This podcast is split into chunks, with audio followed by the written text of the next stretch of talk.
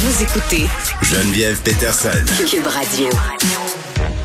Bon, on le fait, le notre petit tour euh, COVIDien avec le docteur Gaston Dessert, qui est médecin épidémiologiste à l'Institut national de santé publique du Québec. Docteur Dessert, bonjour. Bonjour. Bon, j'ai envie de vous dire qu'on a une liste, une liste euh, pour vous aujourd'hui. Puis la question, je pense, qui préoccupe tout le monde en ce moment, puis on le sait là, euh, ça circule déjà depuis quelques jours, non pas le virus aussi là, mais euh, la question de la réinfection. comment ça se fait qu'il y ait tant de gens qui ont eu la COVID cet hiver dans le temps de Noël et qui rattrapent à nouveau la COVID ces temps-ci, mais qui plus est, des gens qui ont eu Omicron qui trois semaines plus tard sont encore malades, testent encore positif pour une deuxième fois? Oui, euh, bon, euh, c'est une bonne question. Euh, c'est une question qui, qui nous préoccupe. Et actuellement, on est en train de faire des travaux là, pour essayer de voir dans la situation du Québec à quelle fréquence ça arrive. Euh, maintenant, c'est sûr que si on regarde les études qui ont été faites dans d'autres pays, euh, les phénomènes de réinfection sont relativement rares. Mais je suis d'accord avec vous et avec les, les, gens qui vous ont parlé que ce phénomène-là d'avoir des, des réinfections qui semblent beaucoup plus fréquente que ce qu'on a vu depuis le début de la pandémie. Là. Euh, il faut, regarder un peu mieux qu'est-ce qui se passe à, cet égard-là. Oui, euh, mais, mais en même temps, parce que moi, d'un simple point de vue pratico-pratique, c'est parce que les gens se demandent aussi par rapport à, la vaccination là, pour la troisième dose, notamment, moi, j'ai des ados autour de moi qui ont été vaccinés deux fois. Là, ont eu Omicron récemment, se pensaient à l'abri, mais là, se sont fait dire, allez vous faire vacciner dans trois mois seulement, et là, viennent leur pogner le BA deux. Comprenez-vous la confusion? Qu'est-ce qu'on doit faire, là? Ben, écoutez, je pense que qu'est-ce qu'on doit faire, euh, c'est euh, les, recommandations sont, exactement celles que vous avez dites là. C'est trois mois? Euh, c'est trois mois. puis même en fait, quelqu'un qui vient de faire une infection, normalement là, l'infection lui a donné une stimulation qui l'aide au niveau immunitaire, qui l'aide à se protéger contre les mm. réinfections.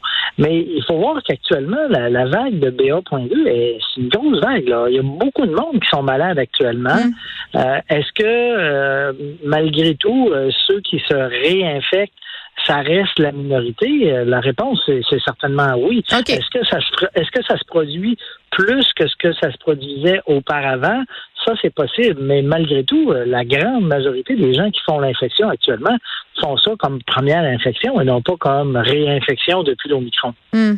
Oui, puis c'est ça. En même temps, il y, a, ce nombre de réinfections-là. Puis je pense que ce qui sème la confusion par rapport aux trois mois, c'est pas de savoir si on va aller se faire vacciner. C'est les gens se pensent invincibles pendant trois mois. Moi, la première, j'ai fait la COVID en février, puis je me disais, ah, c'est bien correct, je suis safe pour deux mois. Et ça, c'est, faut pas faire ça.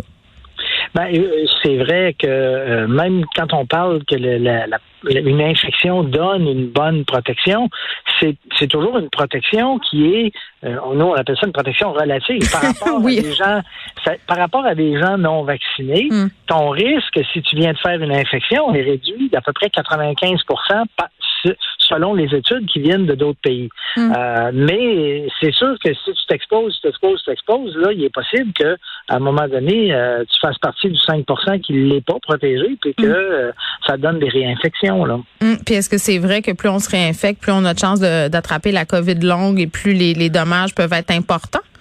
Euh, non, ça, ça me surprendrait beaucoup parce que généralement, la COVID longue va arriver, euh, va être liée beaucoup à l'intensité de euh, la maladie qu'on va avoir eue. Alors, les réinfections sont, encore une fois, là, un peu partout, là, les, les données sont assez claires là-dessus. Les réinfections sont généralement de sévérité moins grande que la première infection. Ben, je suis contente qu'on se parle de tout ça, docteur Dessert, parce que là, je suis en train de faire la liste des choses qu'on lit un peu partout et qui sont parfois mal interprétées. Là, je fais allusion entre autres aux articles dans les médias, mais à ce qu'on peut lire aussi sur les médias sociaux. Là, il y a beaucoup, beaucoup, beaucoup d'informations qui circulent. Donc, c'est bien qu'on fasse le tri ensemble de ce qui est vrai mhm. et euh, de ce qui est pas vrai. Parlez-nous un peu. Euh, bon, est-ce qu'on peut l'appeler le nouveau variant? Premièrement, est-ce que c'est vrai là qu'il y a un variant qui serait une combinaison de Micron et de BA2 euh, ben, il y a, eu des endroits où on a trouvé effectivement euh, hum. des, virus là, qui sont un, genre de combinaison de ces deux virus-là. Euh, Est-ce que ça change quelque chose? Ben, pour le moment, en tout cas, c'est pas un virus qui est très fréquent. ce qu'on a le plus, ça reste le BA2 qui a pris le plancher. Le, l'Omicron, c'est le BA.1. Mm-hmm. le BA.2, c'est un dérivé de l'Omicron qui est différent. Puis il faut comprendre que les virus vont toujours continuer à évoluer. Là.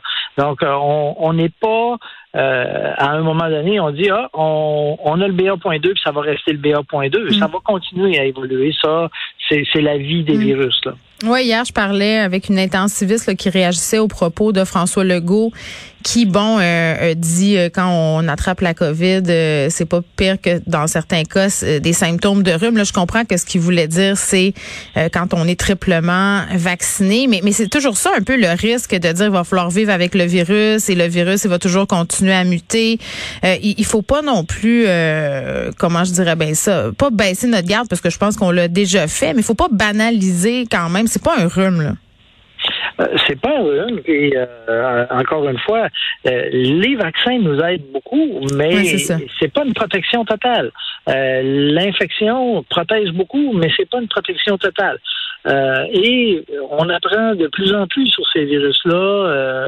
la question de, de qu'on appelle le syndrome post-COVID mm. ou la COVID longue, mm. ça reste un domaine qui est pas très bien connu encore. On, on voit là euh, que c'est assez fréquent. C'est beaucoup plus fréquent si les gens sont pas vaccinés que s'ils sont vaccinés. Mais euh, les conséquences de tout ça à, court, moyen et long terme, euh, mm. ça reste à, mieux connaître. Et à ce niveau-là, je pense qu'il faut pas faire exprès pour mm. attraper la maladie à ce temps-ci. Dans certaines régions du monde, par exemple à Hong Kong, on semble baser la stratégie épidémiologique sur l'idée d'éliminer la COVID, d'atteindre une espèce de stade zéro COVID. Euh, selon vous, est-ce que c'est une stratégie gagnante? Est-ce qu'on peut espérer se débarrasser de la COVID à un moment donné? Non. Je pense qu'on se débarrassera pas de la COVID, ça c'est clair et net. Euh, est-ce que la stratégie que les Chinois ont prise jusqu'à euh, maintenant, mm. d'essayer de, bloquer complètement la transmission à l'intérieur de leur pays, ça peut être, ça pouvait être intéressant? Oui, ça peut être intéressant si ça te permet de développer pendant ce temps-là des vaccins mm. qui vont te permettre d'immuniser ta population et ensuite euh, de faire que ta population soit beaucoup moins susceptible de, euh, d'aller vers des catastrophes au niveau du nombre de cas hospitalisés. Hmm. Le problème que les Chinois ont, c'est que euh, ils ont développé des vaccins qui sont malheureusement moins efficaces que les vaccins qu'on utilise là, euh, comme les vaccins ARN. Mais en plus, là, leur population est, totalement vierge. Ici, au Québec, on n'a pas encore le chiffre de combien de monde sont, sont infectés depuis le début de la de la vague Omicron, mais on parlait de 3 millions il y a déjà presque un, mois. Oui, là, j'ai euh, l'impression qu'on peut ajouter... Euh, oui, on peut ajouter pas mal de monde. Mais là, vous avez dit... Allez-y, oui. C'est que les Chinois, c'est que les Chinois, eux autres, il n'y a personne qui a vu le virus, là. Donc, euh, toute cette immunité naturelle qui vient lors des contacts avec le, le, microbe, hum. quand elle n'est pas là, ça as une population extrêmement vulnérable.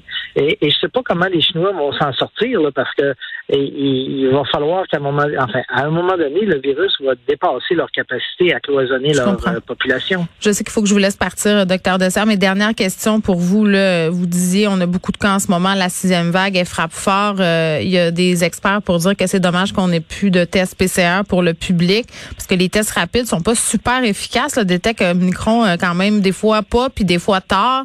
Là, on nous dit ce matin, peut-être qu'en se rentrant les couvillons dans la bouche et dans le nez, ce serait plus efficace. Qu'est-ce que vous en pensez de cette idée-là? Ben, en fait, euh, c'est plutôt l'inverse. On commence par la bouche, puis après, on va dans le nez. Bon. Euh, et non pas Oui, donc. Quand ça commence dans le nez, on est moins intéressé. Il me semble que spontanément, j'aurais pensé là, de ne pas commencer par le nez. Exactement. Mais euh, effectivement, ça permet de, de détecter parfois des, des, virus qui ne seraient pas détectables si on fait juste le prélèvement dans le nez.